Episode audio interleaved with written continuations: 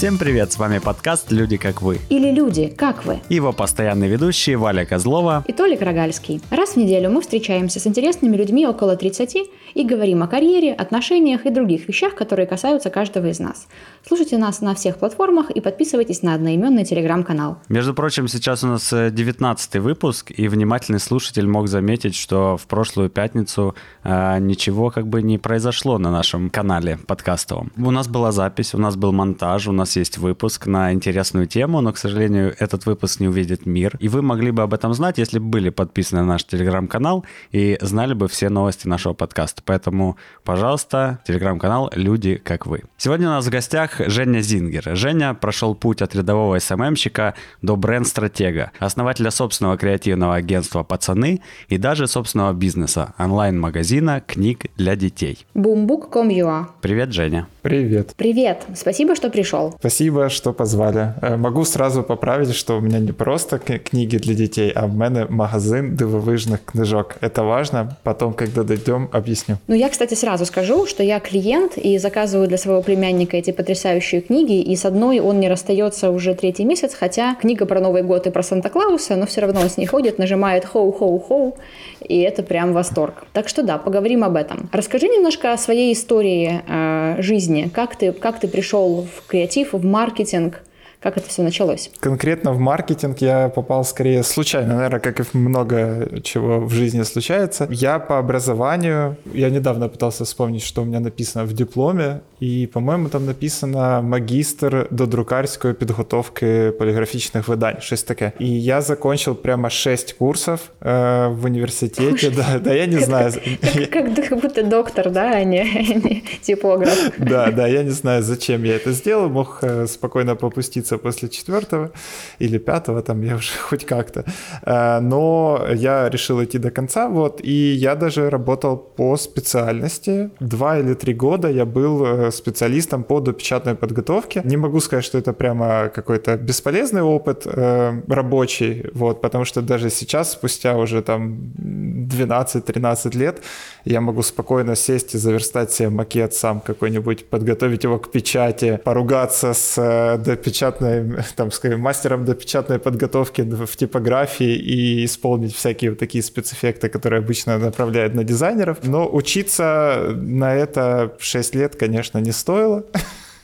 Я так понял, ты ответственный за визитки в вашей компании. Э, мы так и не сделали себе визитки. Э, но а сайт у вас есть? Сайт мы сделали, да, сайт мы сделали. Фу, ну, ну, что да, уже, да, да, даже недавно завесили туда пару, пару кейсов, наконец-то, а то все было в Инстаграме. Но для магазина как раз э, все макеты до сих пор делаю я, так удобнее. Так ты можешь и сам, получается, детские книжки верстать и делать? Ну, в целом, меня, у меня даже курс такой был в университете. Не конкретно детские книжки, но книга печатания печатание как таковое, вот, то есть, да, ну, я даже работал, я печатал книги, то есть я каким-то неведомым образом потом пришел к, к тому же, но с другой стороны. Прикольно. Да, ну вот когда я закончил, э, в общем-то, закончил свое обучение в университете, я еще немного поработал по специальности, и потом на тот момент я работал уже в какой-то самой большой корпорации Восточной Европы, которая печатала пивные этикетки миллионными тиражами и вообще всякую упаковку там. Э, поскольку я сам э, из Харькова, и все дело происходило в Харькове,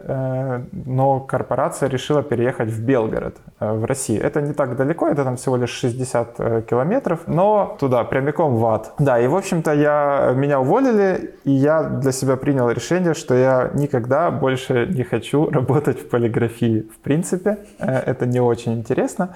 Проблема была в том, что я не знал, где я хочу работать дальше, как и многие, наверное, такие люди моего возраста в то время. Вот, у меня не было каких-то особых карьерных какой-то визии, не то что особой э, карьерной визии, у меня не было визии вообще в тот момент, я просто как-то так жил. И спустя, по-моему, месяца 4 или 5 поиска работы и поиска себя, э, в конце концов, я попадаю в IT-компанию по знакомству, как э, штатная креативная единица. То есть э, на фоне IT-компании я в целом был креативным человеком. Вот, у нас там было порядка 20 человек в Харькове, по-моему, еще человек 20 сидело в Кишиневе. Вот. И я как часть HR-отдела, в общем-то, начал постигать коммуникации. Э, вот. Внутренние, внешние. И там я проработал еще два с половиной года. Так э, в целом и начинался какой-то путь в маркетинге. И все закончилось тем, что я сделал ребрендинг компании, которая работает и до сих пор, и отлично смотрится. Я даже недавно заходил, проверял. Что это за компания? Она называется InSoft. То есть э, там даже на уровне названия все было очень ровно. Это продуктовая компания, это не, аутс... не аутсорс. Они разрабатывали свой продукт, э, но enterprise. То есть э, все настолько сложно, что связано с развертыванием автоматическим развертыванием облачной инфраструктуры для компаний.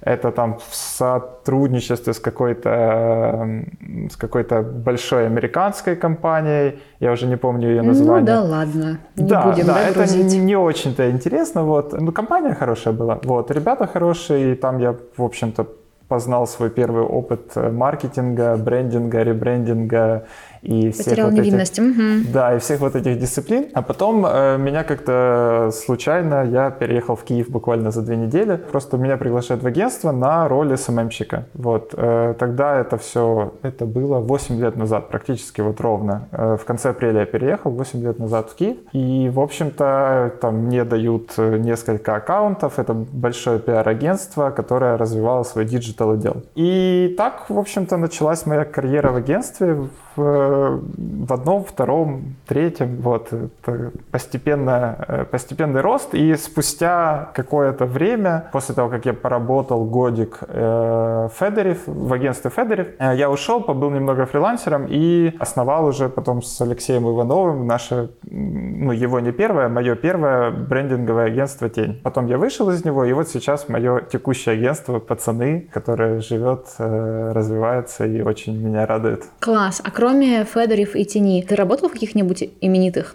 агентствах? Э, именитых э, нет. То есть э, я поработал в агентстве, которое называется ITCG. Не знаю, как они там, как дела там сейчас. Вот, мы, в общем-то, очень неплохо... Я сначала пришел туда SMM-менеджером, но буквально в течение трех-четырех месяцев я стал SMM-хедом половинки отдела, ну, как заместителем SMM-хеда.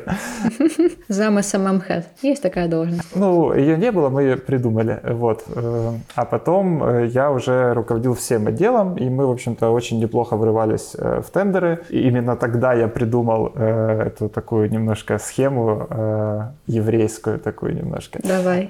Потому что Поли, я, я выигрывал тендеры через обучение. То есть когда... Карты. Нет, кстати, такого не было. Но для там многих клиентов, когда нас приглашали в тендер, мы брифовались, и я разработал лекцию такую где-то часа на 2-3, которая описывала э, типа current state of social media. И я предлагал им ее прочитать для всего отдела бесплатно, чтобы они были с нами как, ну, на одной волне. То есть лекция была актуальная, практически никто не отказывался. И когда я через 2-3 недели приносил э, наши наработки по тендеру, оно ложилось на почву, подготовленную мной же. Вот, то есть ну, такой хитро, лайфхак, хитро. да, такой.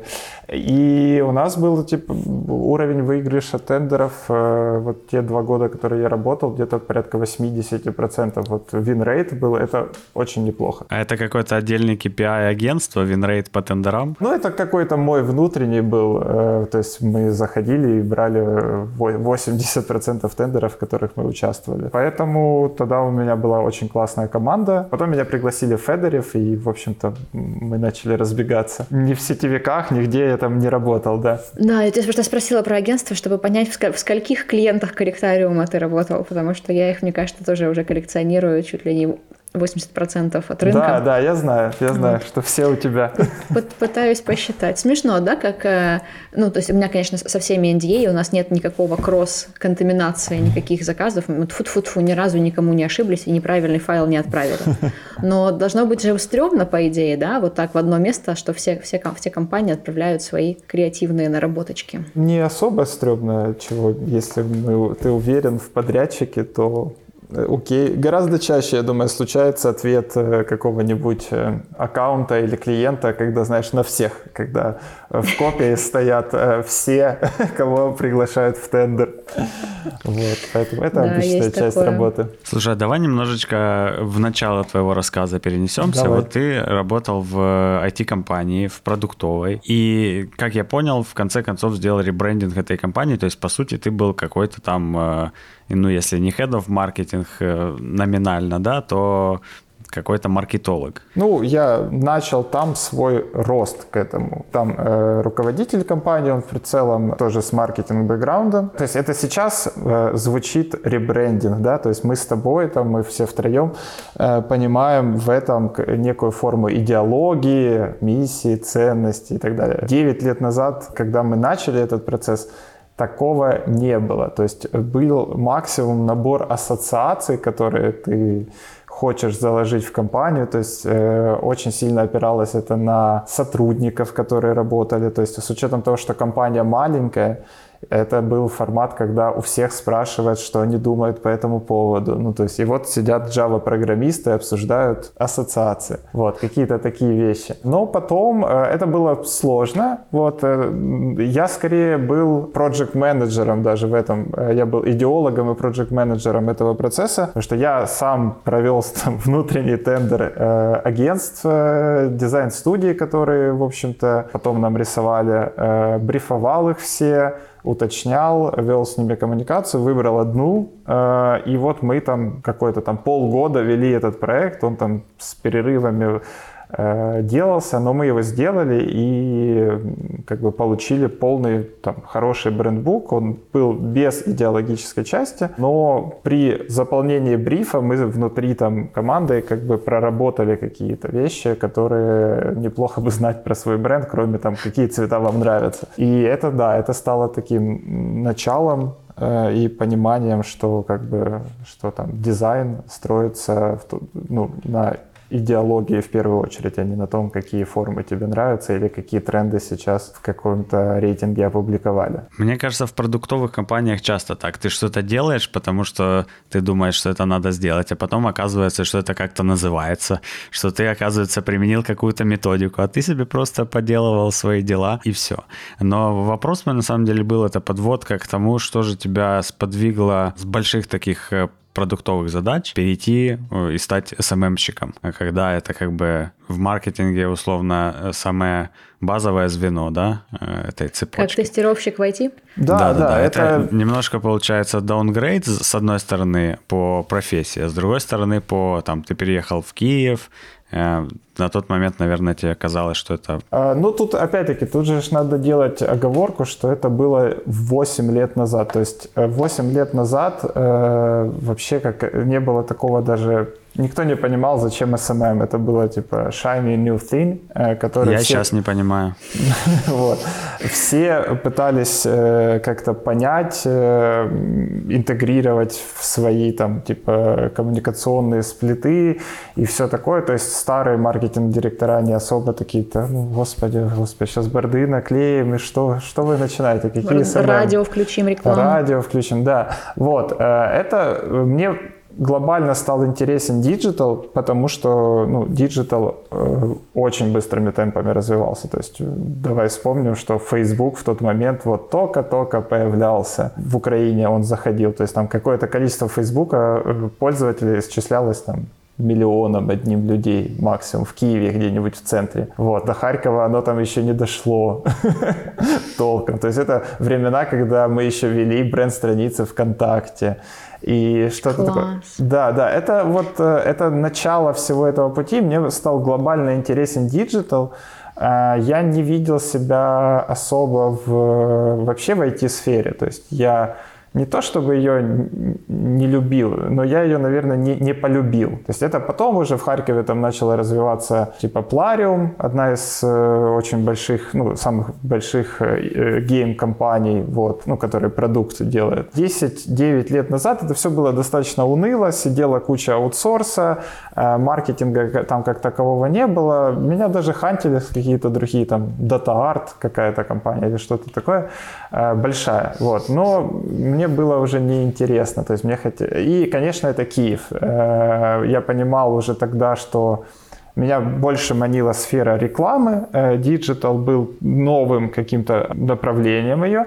Я понимал, что в Харькове есть ровно одно рекламное агентство, за которое не стыдно. Это было агентство Ариба. Все остальное это, короче, какое-то, ну, не будем обижать людей, но это там самодеятельность была чистой воды. То есть тогда еще, это же тоже это времена, когда там банда еще только-только собиралась, там Федорев, э, Федорева не было, то есть не было больших агентств, которые, э, ну, были сетевики, например, да, тогда сетевики еще были сильны. И, и вот я поехал покорять Киев, как-то так быстро получилось, что я съездил на собеседование, меня приняли, я еще там недельку поработал типа удаленно, и вот переехал в Киев, там у меня вещей был минимум, моя подруга улетела в Индию и сдала мне свою квартиру на Дарнице в новостройке.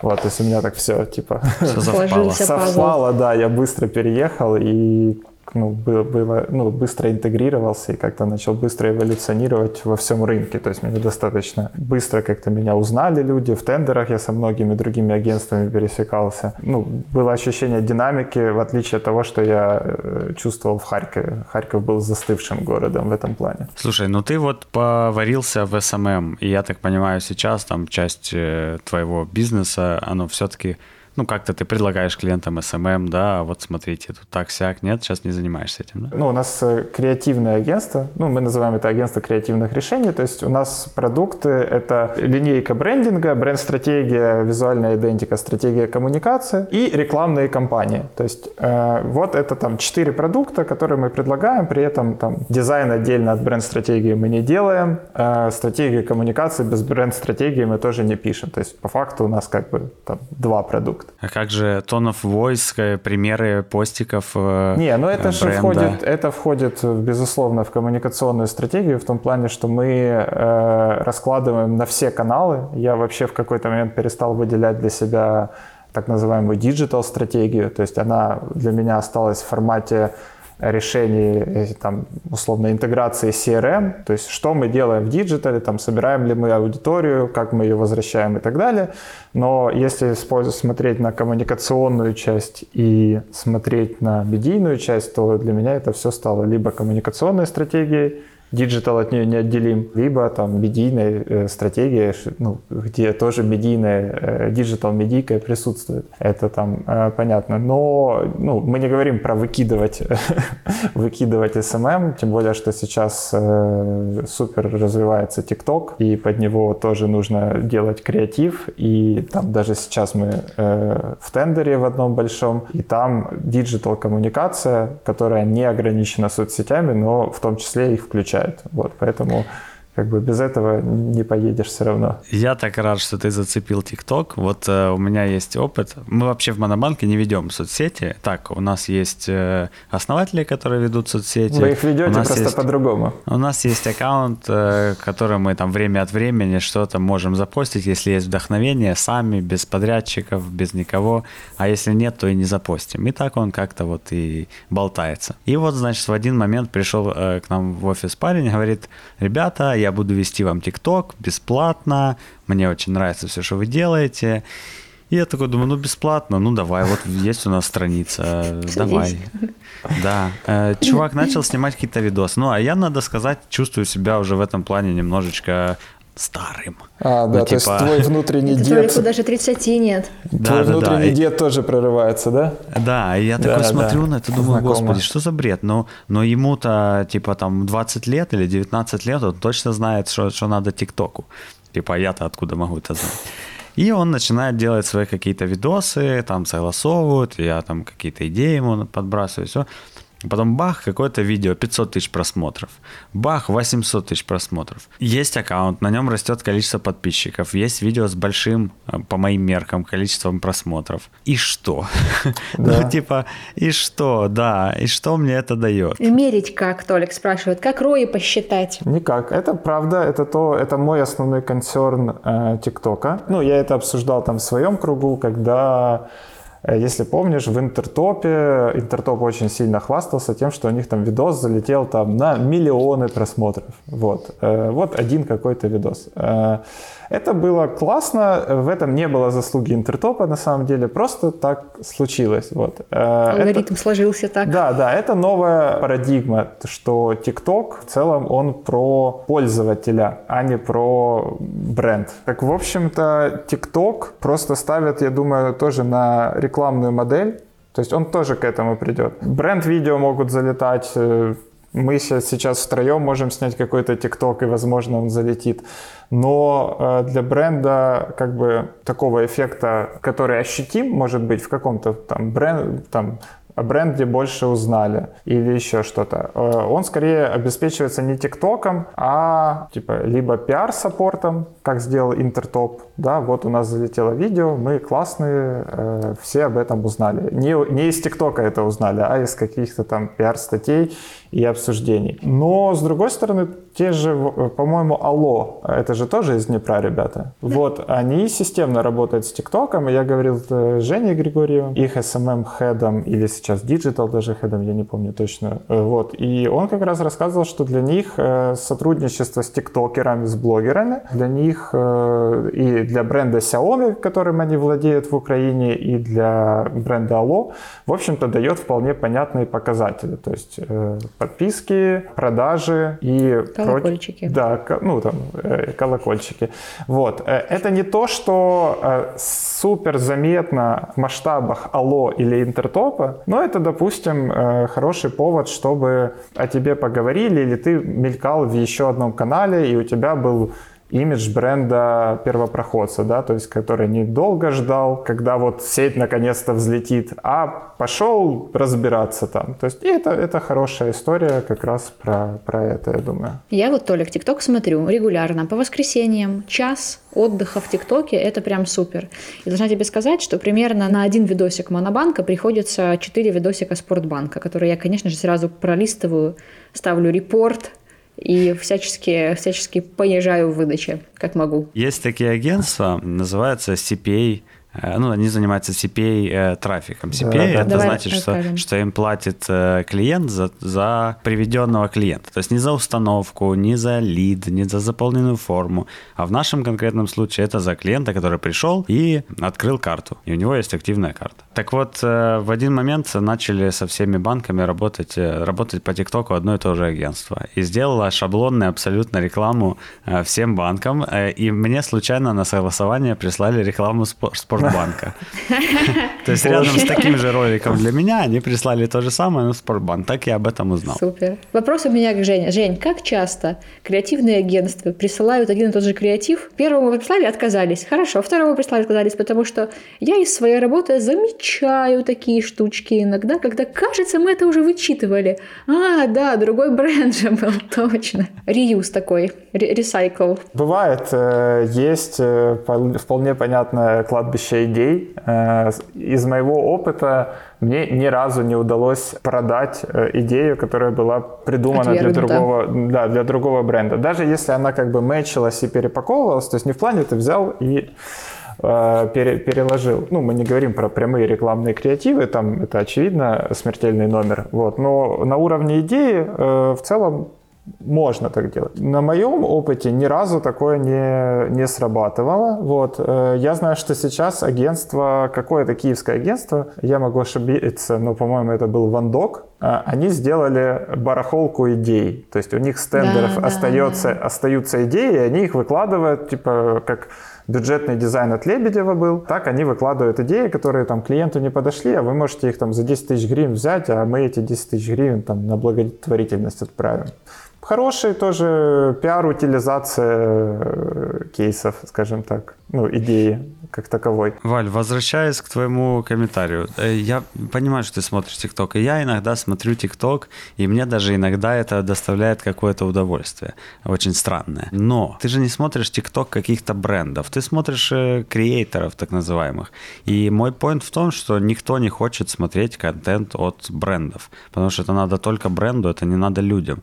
И э, я, ну, по крайней мере, в банковской сфере не знаю ни одного бренда, который бы делал супер классный контент контент, на который бы можно было равняться, где-то подсматривать э, и, и какой-то эталонный получить Э, контент э, соцсетей от бренда. И поэтому, собственно, я не понимаю. Я думаю, что это потому, что контент от брендов очень сильно, мгновенно выделяется из твоей ленты. Потому что в ТикТоке ты листаешь видео за видео, они как бы сшиты в единую такую в единый поток контента. И всегда мгновенно понятно, что этот ролик э, рекламный от бренда, что это ролик не сделанный человеком, который это делает как бы с любовью там, к, к, это, к этому творчеству оно прям очень сильно режет глаз, и я за полсекунды выкупаю, что это реклама, и сразу пролистываю и смотрю какую-то прикольную другую штуку. И если бы удалось настроить создание контента таким образом, чтобы этот контент был как будто бы настоящий, то его бы просматривали, потому что это было бы смешно. Но проблема в том, наверное, что настоящий контент, который делают креаторы в ТикТоке, никогда никакой маркдир не согласует, потому что это будет супер трэшово, все жутко испугаются за свои там кресла и скажут, а не, ну это как-то очень смело, мы так, наверное, не будем, давайте там какую-то песенку веселую, смешную запишите. И все. Но это вообще не наш вариант, я готов на любой, на любую трэшанину, пожалуйста, если вы классный креатор готовы мне это доказать, я вам дам доступ в наш ТикТок, пожалуйста, доказывайте я с удовольствием поведусь. Ну, Класс, до... open call для смелых тиктокеров для Монобанка. Да, тут же суть в другом, что, по-моему, последним э, реально полезным контентом э, от банка. Это был, наверное, Тиньков журнал, который создан еще хрен знает когда. И, ну, по-моему, он даже живет до сих пор. Я он даже... живет, да. Его да, открывал, между да. прочим, Максим Ильяхов. Максим Ильяхов, редактор, да. То есть да. Там, там есть э, политика редакции. То есть там открыто да. оно как медиа. То есть это инвестиции были в настоящее медиа, э, насколько я понимаю, с минимальным, ну, типа, втручанием в работу редакции. Вот. Да, да. Поэтому э, все, что дальше было, э, бренды просто не могли э, работать в формате редакции. То есть много, я видел очень много попыток, когда типа давайте делать свое медиа для юристов, для банков, для еще кого-то.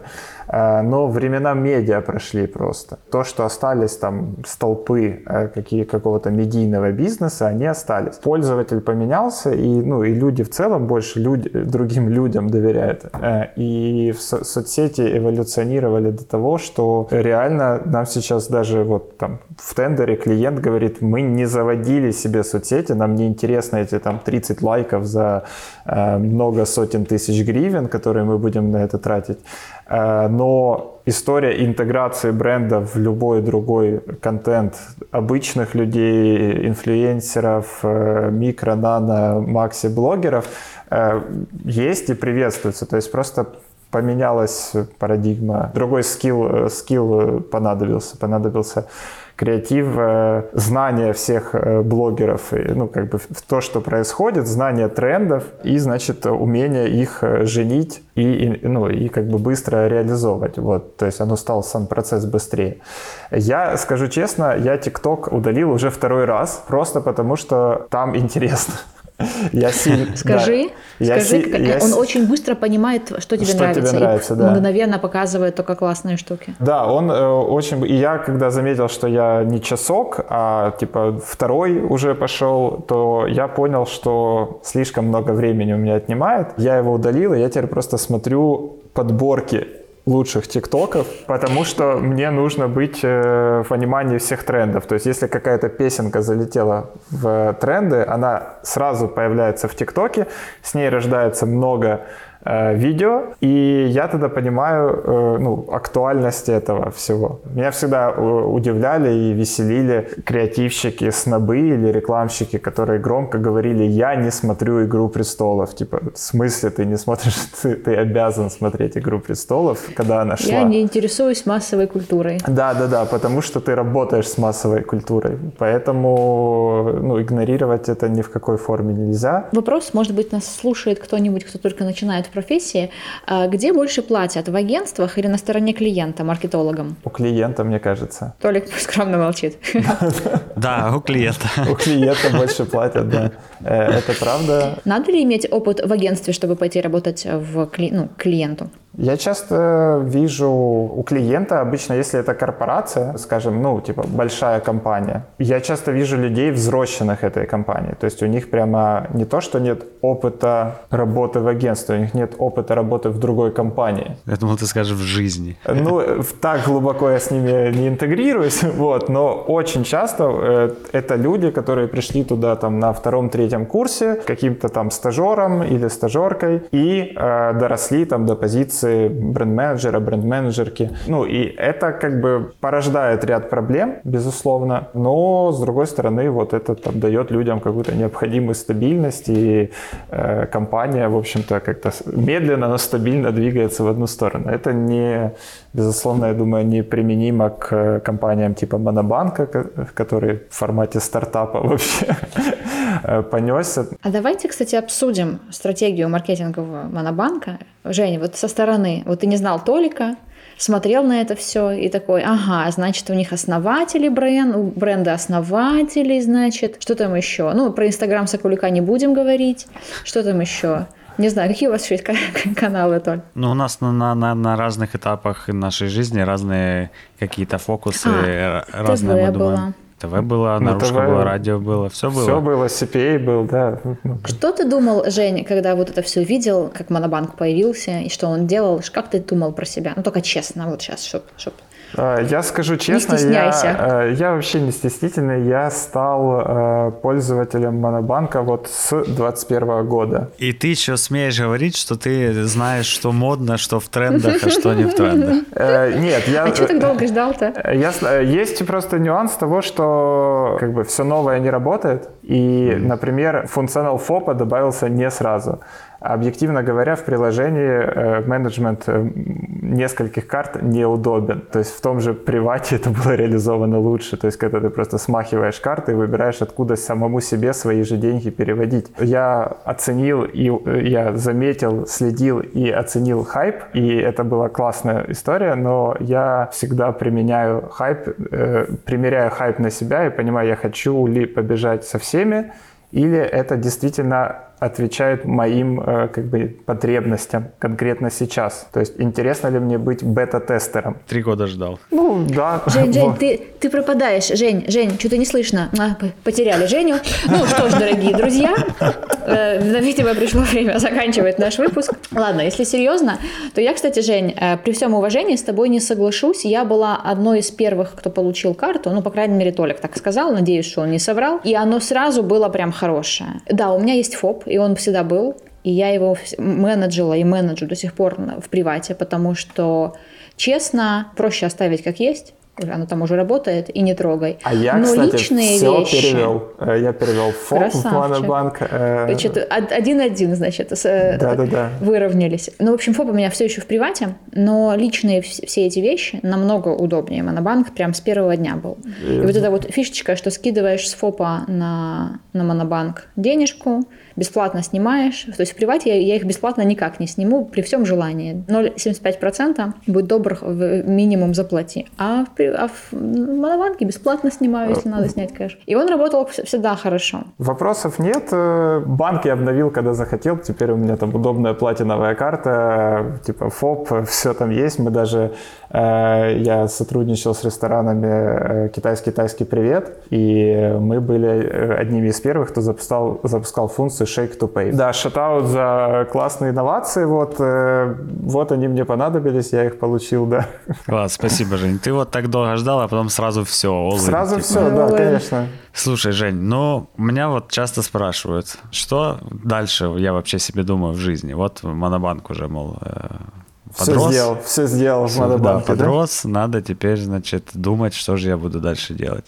И как бы для многих кажется, что логическим продолжением это какое-то маркетинговое агентство. Но я вообще себя не представляю в роли сервисной компании. Я не могу, у меня нет ни терпения, ни желания э, нарастить это терпение, э, работать вот так с клиентами, как это нужно делать в сервисной компании. Как у тебя хватает э, на это сил терпеть таких вредных клиентов, как я? Женя просто хорошо воспитан, в отличие от тебя, Турек. Ой, нет, я как раз злой полицейский, у меня прекрасный партнер Дима, я цена который добрый полицейский. Вот он, э, и у нас еще, кстати... Маша, привет. Да, Маша, вот, которая второй стратег, и она из Днепра просто. Она тоже добрый полицейский, и они меня балансируют очень хорошо. Поэтому я вообще очень ну, благодарен, благодарен своей команде за это.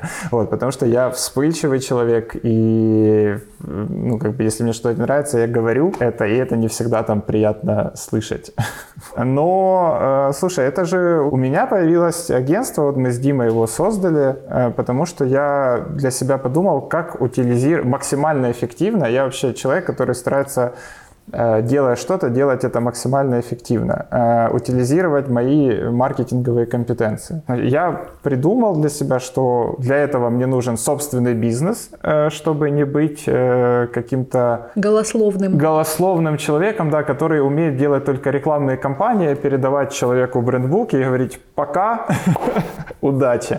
Вот, то есть мне нужна моя песочница, в которой я могу экспериментировать и реализовать свои идеи. Так появился бумбук от магазина магазин дивовижных книжок э, на том курсе, на котором мы с Валей развиртуализировались фактически, я приобрел долю в э, бизнесе одного, одной из студенток. Вот. Для справки, Женя преподавал в очень классном проекте новой почты школе бизнеса. Вел курс по цифровому маркетингу. Мы там, собственно, даже познакомились, а не то чтобы развиртуализировались. И другим участником в другом городе была девочка, девушка, девушка Марина, у которой да. был, да, у которой был и есть магазин книг для детей прикольных, необычных, интересных книг на английском языке. Да, тогда это был просто инстаграм-аккаунт на там две, две с половиной тысячи подписчиков, э, который назывался Read to Me. Это название нельзя было зарегистрировать, там не было дизайна. То есть э, мне понравилась сама концепция. Я увидел, то, э, а концепция была просто книги, детские книги на английском языке. Почему я сказал, что это важно в самом начале выпуска. Я увидел, что из этого можно сделать что-то большое и более интересное, потому что детских книг на английском языке, очевидно, очень много. И так э, мы там договорились о партнерстве, я инвестировал определенную сумму денег, получив за это определенную сумму би- э, процент бизнеса. И так придумался, полностью пере- переобулся магазин дивовижных книжок. Э, это все мы привозим со всего мира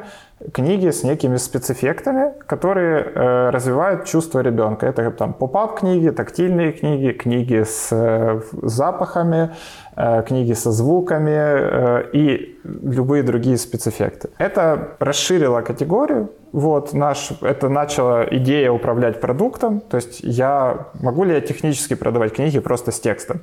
Могу. Позволяет ли мне это делать идеология? Нет, потому что это развивает концепт. Ничего себе. Да, да. Не я подписался на Инстаграм, э, может, молоть что-нибудь подберем. Да, идеология, да. ну, в моем э, мире идеология управляет продуктом, и поэтому идеология первична. И это позволило мне, э, мы поехали на книжный Кураж Базар проверять идею, на самом деле, и там было 50 издательств. Я подходил, не к каждому, но к самым таким заметным, и спрашивал, что у вас? Я задавал очень базовый вопрос, который задает любой клиент. Продавцы говорили, детские книги. Я говорю, понятно, спасибо. Капитал есть, очевидность. Да, вот. Когда подходили к моему стенду и спрашивали, что у вас тут, я говорю, смотрите, у нас магазин дивижных книжок, это книги, которые общаются с вашим ребенком не только через там, звук или зрение, но и через ряд других основных чувств, позволяя гармонично развивать э, світосприйняття дитини. У меня очень много, у меня второй родной украинский, поэтому мне часто бывает смешиваются языки. И за эти два предложения я очень спокойно, ну, очень эффективно и понятно объясняю концепт того, что люди видят перед собой, не акцентируя на том, что это на английском книге, хотя 70% э, ассортимента сейчас на английском. И следующий вопрос, который в основном только залетал, есть ли у вас терминал? И я говорил, да. Можно ли скинуть на карту, да? На карту, да, на карту нельзя, на фоп по терминалу можно. Вот так я проверил, что идея рабочая. Вот она уже, мы ее запустили в мае прошлого года, там запустили сайт, и чудесно он развивается. Там дальше у меня тоже будут там рекламные кампании и, и же с ними. Это одна, ну, точка одна, где я реализуюсь как собственник бизнеса, я давно хотел. Вот. А вторая, это все-таки, чтобы не завтычить э, конкретно в свой один бизнес, э, и не сузить вот этот ну, поле свое ви- видение, есть агентство. Во-первых, это все-таки приток денег с двух сторон, и как бы это всегда лучше, чем приток денег с одной стороны. Вот, с другой стороны, это позволяет э, клиентам в агентстве продавать какие-то вещи, которые ты у себя либо попробовал, либо как-то у тебя уже есть опыт, плюс работать с, с, ну, с клиентами побольше. Сейчас у нас там полуторагодичный контракт с British American Tobacco. Э, ну Я... вот, продались, да. значит, корпорациям зла. Не, ну это... А один... как же принципы? Как же идеология? Как же ЗОЖ? Ты даже мясо не ешь. Это легальный бизнес. Мы там делаем э, рекламные кампании. У нас э, есть, э, мы взяли, чтобы сгладить вот это вот, мы сейчас сотрудничаем с фондом «Бачите сердце». Мы их полностью хотим переобуть идеологически, если понадобится визуально и так далее. Это бесплатно уже. Вот. Поэтому это позволяет работать в разных категориях и не давать себе заржаветь креативно, ну и профессионально, наверное. Всякую такую штуку всегда же есть проект-менеджеры, которые очень профессионально профессионально разгребают. Или не очень профессионально. Это как Это найдешь, как повезет. Да. Мне очень повезло. Ну хорошо, не будем о работе больше, да? Я вообще, ребят, хотела вас познакомить еще и потому, что знаю что э, ты, Жень, давно катаешься на мотоциклах. Да. А Толик купил себе один такой недавно. Хоть я не очень как бы рекомендовала, потому что вообще я считаю, что, ну, что это супер опасная история. Расскажи, пожалуйста, как ты вообще придумал, что надо кататься на мотоцикле? На каком из, из на каком какой-то тип мотоцикла? Я знаю, что их есть несколько. Я, я разобралась в теме. Расскажи про мотоциклы, короче. У меня в семье никогда не было ни машины, ни мотоцикла. То есть я не могу сказать, что я вдруг с детства мечтал там кататься на мотоцикле. У меня даже мысли такой не было. Но если помните, э, когда нам всем было 20 плюс-минус, э, было такое московское издание «FURFUR» от издательского ну, да. дома, э, дома «Look at Me» фактически.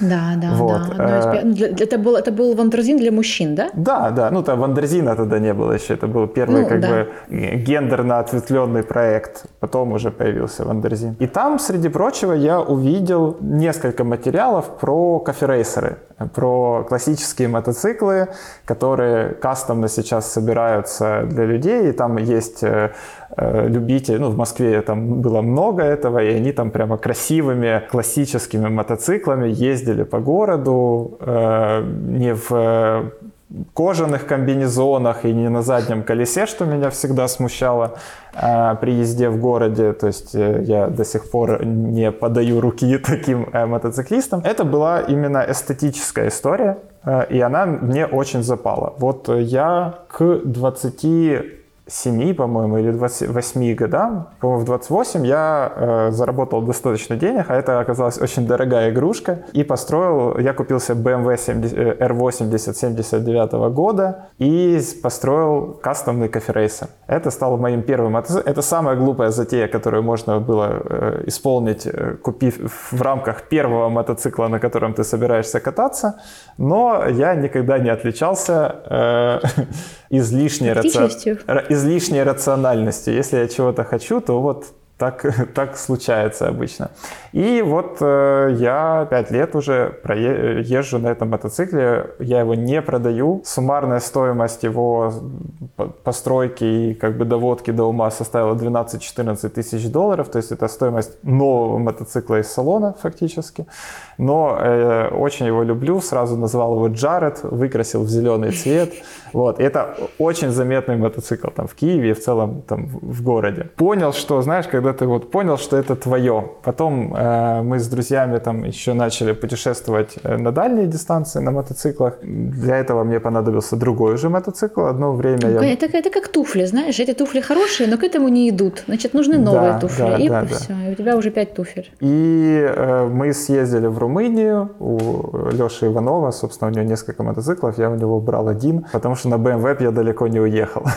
То есть это мотоцикл не созданный для... Он красивый просто. Вот, и сейчас я вот в этом году на свои 33 уже себя побаловал, купил себе Honda Africa Twin в самой максимальной комплектации, на автомате даже, с электронными подвесками и всеми делами, уже чтобы ездить, так ездить. С подогревом сидений, ручек. Без подогрева, но подогрева ручек, и там даже есть Apple CarPlay, чтобы ты понимал. Там Класс. такой 6,5 дюймов экран. Не во всех машинах есть, не да, у всех. Да, Это у тебя история для, для отдыха? Или ты прям по работе туда поехал, в магазин за продуктами, за собакой на мотоцикле? Не, не, ну за собакой собаками. на мотоцикле. Э, это скорее для отдыха, но в городе сейчас э, в Киеве конкретно эффективнее ездить на маленьком BMW. Мне редко бывает куда-то надо, я живу в центре. Все приходят сами. Ну, не, не то, что просто до, до любой точки, куда тебе потенциально может быть надо, можно дойти пешком или даже доехать на самокате за 30 гривен прокатном. А, но если мне надо по городу поездить, я беру BMW и с удовольствием э, езжу. Мы когда по Румынии ехали, там есть Трансфагараж и Трансальпина. Это очень красивые трассы. Я прям прямо себя словил на, на мысли, что это есть э, очень классный формат отдыха. То есть едешь ты со своими друзьями, у вас есть на шлемах переговорки, вы болтаете о жизни, э, вы с ним смотрите красивые виды, летаете на дроне, э, вечером делитесь впечатлениями, и это и есть та какая-то банальное слово «свобода», но она, наверное, не, больше не про свободу, а больше про найти свое. Вот, я нашел свое. Толик, а ты себе купил мотоцикл для чего? Чтобы красоту по городу разносить, э, как Женя? Или чтобы что? Я когда опять переехал в Киев, уже два года назад практически, меня жутко стали напрягать пробки. А я когда последний раз жил в Киеве, у меня был мотоцикл, и я как-то... Они меня не так напрягали. А тут я на машине, значит, стал медленно передвигаться, думаю, так, надо купить себе снова таки мотоцикл. И в прошлом году не купил, потому что купил новую машину, а в этом году как бы купил э, уже мотоцикл э, красивый. Ducati Scrambler. О, э, да, да, значит, это, это, это, это из разряда тех мотоциклов, на которых надо красиво ездить по городу, а особо за город как бы на них не хочется ехать. И в связи с этим, Женя, у меня вопрос. Вот купил я мотоцикл, начал смотреть экип. А экип-то весь такой отстой. То есть под стильный мотоцикл нет стильного экипа, есть. который шел бы с защитой. Есть. Расскажи для наших многочисленных слушателей мотоциклистов. Все Расскажи, приникли, пожалуйста. приникли к своим наушникам. Ну что, да, где же да. купить мотоциклетный экип красивый? Э, я заказал э, джинсы Resurgence из э, Великобритании. Они достаточно дорогие. Они там суммарно вышли мне где-то в 600 или в 700 фунтов но это как будто обычные джинсы, но там с кевларом, с защитой правильной в нужных местах колени, боковины. Попа мягкая, наверное, и... Не, попа там, э, попа усилена просто кевларом изнутри, и это джинсы, на которых ты можешь скользить там порядка там 30, 40 или там, я не помню сколько метров, то есть по асфальту, они так и тестируются. Вот. И есть хороший производитель Revit, э, у которых есть э, серия э, городских, городская, то есть там тоже спина, плечи, локти, это рубашка, вот, и я езжу, для меня это тоже был очень важный вопрос, и я езжу как бы красивый, короче, в городском стиле, то есть я в этой, ну, в том, как я одет, я могу прийти к клиенту на встречу, и регулярно так и делаю на самом деле. Выложишь ссылочки на эти бренды для нас, мы их, мы их выложим в чат, чтобы все могли заказать себе штаны, чтобы по асфальтам скользить. Ну, а как это вообще носится? Ну, вот на улице 23, что тебе, тебе в этих штанах не будет жарко, например, с кевларом? Кевларом? Ну, там кевлар не везде, вот, э, но как везде, тебе летом в целом жарко. Вот, когда тебе 23, и ты едешь на мотоцикле, тебе не жарко. Вот, тебя обдувает воздух, там все в целом продумано. Такого дискомфорта я за 5 лет не ощущал. Вот, это, ну, как я в первую очередь за безопасность, потом уже я могу приехать душ принять.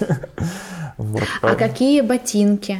И тоже есть классные ботинки, купил их в магазине там Biker Market. На Новоконстантиновской. Да, на Новоконстантиновской, вот, и отлично, ну, то есть они выглядят как нормальные ботинки, просто с усиленным носком, э, с накладочкой под переключение передач, э, с э, защитой косточки, вот, ну, вот выглядит все людски. Я понимаю, о чем ты говоришь, это была большая боль, потому что я когда увидел это все, куртке фуриган, и я такой, нет. А как ты считаешь вообще, нужно ли ездить по городу в экипе или достаточно шлема и перчаток? Всегда только в экипе. Спасибо, Женя, это, это правильный ответ. Дело в том, что мы с тобой люди, которые зарабатывают на жизнь головой, и, но, к сожалению, чтобы голова функционировала, э, только голову защищать не обязательно, ну, мало точнее. Вот, поэтому защищать нужно все. Жень, а у тебя много друзей, которые давно катаются на мотоциклах, и сам ты давно катаешься. Когда мотоциклист э, катается в городе и не чудит, да, и не становится на задник, и не разгоняется до 200. Какая вообще статистика по авариям? Ну, возможно, это даже не аварии по их вине, а просто вот потому что... Потому что. Вообще есть какие-то данные об этом? Есть много данных, я ими просто не владею так, чтобы из головы выдавать. Э, в силу просто транспорта мотоцикл является действительно очень опасным средством передвижения. Это правда. Количество погибших мотоциклистов в, там, на тысячу аварий там значительно больше, чем количество погибших э, автомобилистов. Автомобилистов. Тот разговор, который каждый из нас, наверное, провел с собой и дал себе ответ. Мне это нравится, я хочу этим заниматься. Точно так же, как люди там прыгают с парашютом. В целом, там, по-моему, инициаторами аварий э, мотоциклисты являются не настолько часто. То есть там чаще автомобилисты скорее. Но это э, есть прекрасный YouTube-канал от э, харьковских ребят. Он называется «В шлеме». У них есть философия мотоциклиста-долгожителя. Это то, что они как бы продвигают. То есть ты, если тебе это нравится, то будь добр, катайся так, чтобы наслаждаться этим и в 70. И когда мы ездим по Европе на мотоциклах, я с э, большой любовью э, смотрю на всех этих прекрасных немецких пенсионеров, которые на своих BMW GS с бабушкой на заднем сидении ездят, и вот у них там уже наклейками из стран, в которых они были, э, залеплены все мотоци... весь мотоцикл, все кофры. И я понимаю, что я тоже так хочу, для этого мне нужно быть ответственным мотоциклистом. Мне нравится мотоцикл, то, что он не дает расслабиться. Машина очень... Мне тоже нравится... Мне и машину нравится водить, но мотоцикл — это предельная концентрация внимания всегда. Ты чувствуешь все свое тело, поскольку ты управляешь мотоциклом всем телом. Ты всегда очень включен даже в то, что происходит внутри тебя. Это очень приятное чувство. Скорее всего, оно у меня возникает только фактически при езде на сноуборде и на мотоцикле. Я как раз об этом хотела сказать, что это очень хорошая штука для отдыха мозга, когда ты очень предельно сконцентрирован на чем-то физическом. Я вот, например, тоже так себя чувствую на сноуборде, просто я думаю, передний кант, задний кант, передний кант, задний кант. И больше я ни о чем не думаю, и моя голова очень хорошо очищается. Наверняка также и на мотоцикле ты думаешь только про то, как проехать, как там что сделать, и как, как выжить. Как я на сноуборде, прям точно. Да, это, это хорошо прочищает. Вечером я люблю поехать там прокатиться, ну, когда тепло. Вот, пользуясь случаем, наверное, нашим эфиром, э, расскажу еще, что все пять лет, которые в Киеве проводится официальный Distinguished Gentleman's Right. Я являюсь его организатором среди прочих прекрасных джентльменов. Э, это всемирный, э, такое всемирная активность, когда там порядка полутора тысячах городов по всему миру одновременно, ну, с учетом временной разницы, происходят заезды мужчин и женщин в классических там костюмах, э, аутфитах и всем таком, на классических мотоциклах, в рамках поддержки здоровья мужчин и э, предотвращения мужского, мужских суицидов. Вот, это огромная компания, которая 10 лет ей э, исполняется в этом году.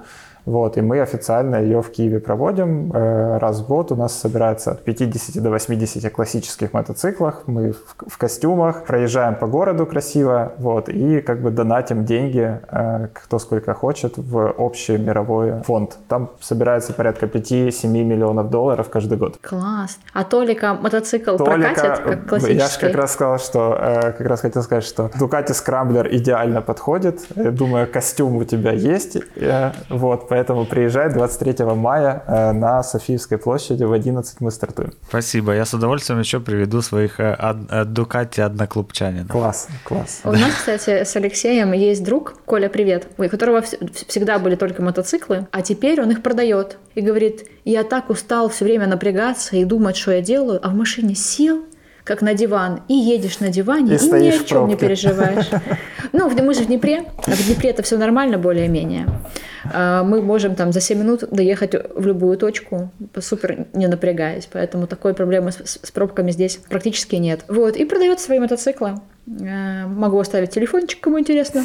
Ну, короче, да, Мне да, вот человек как бы откатал на мотоциклах и теперь возвращается на, точнее, впервые покупает, точнее, купил уже автомобиль и отдыхает. Ну, видите, так тоже бывает. Женя, мы с тобой, поскольку оба в Киеве, э, приглашаю тебя на совместный мотопробег, э, заедем э, на мотошопинг, посмотрим. Класс. Значит, С удовольствием. Класс. Будем ждать фотографии в инстаграмах.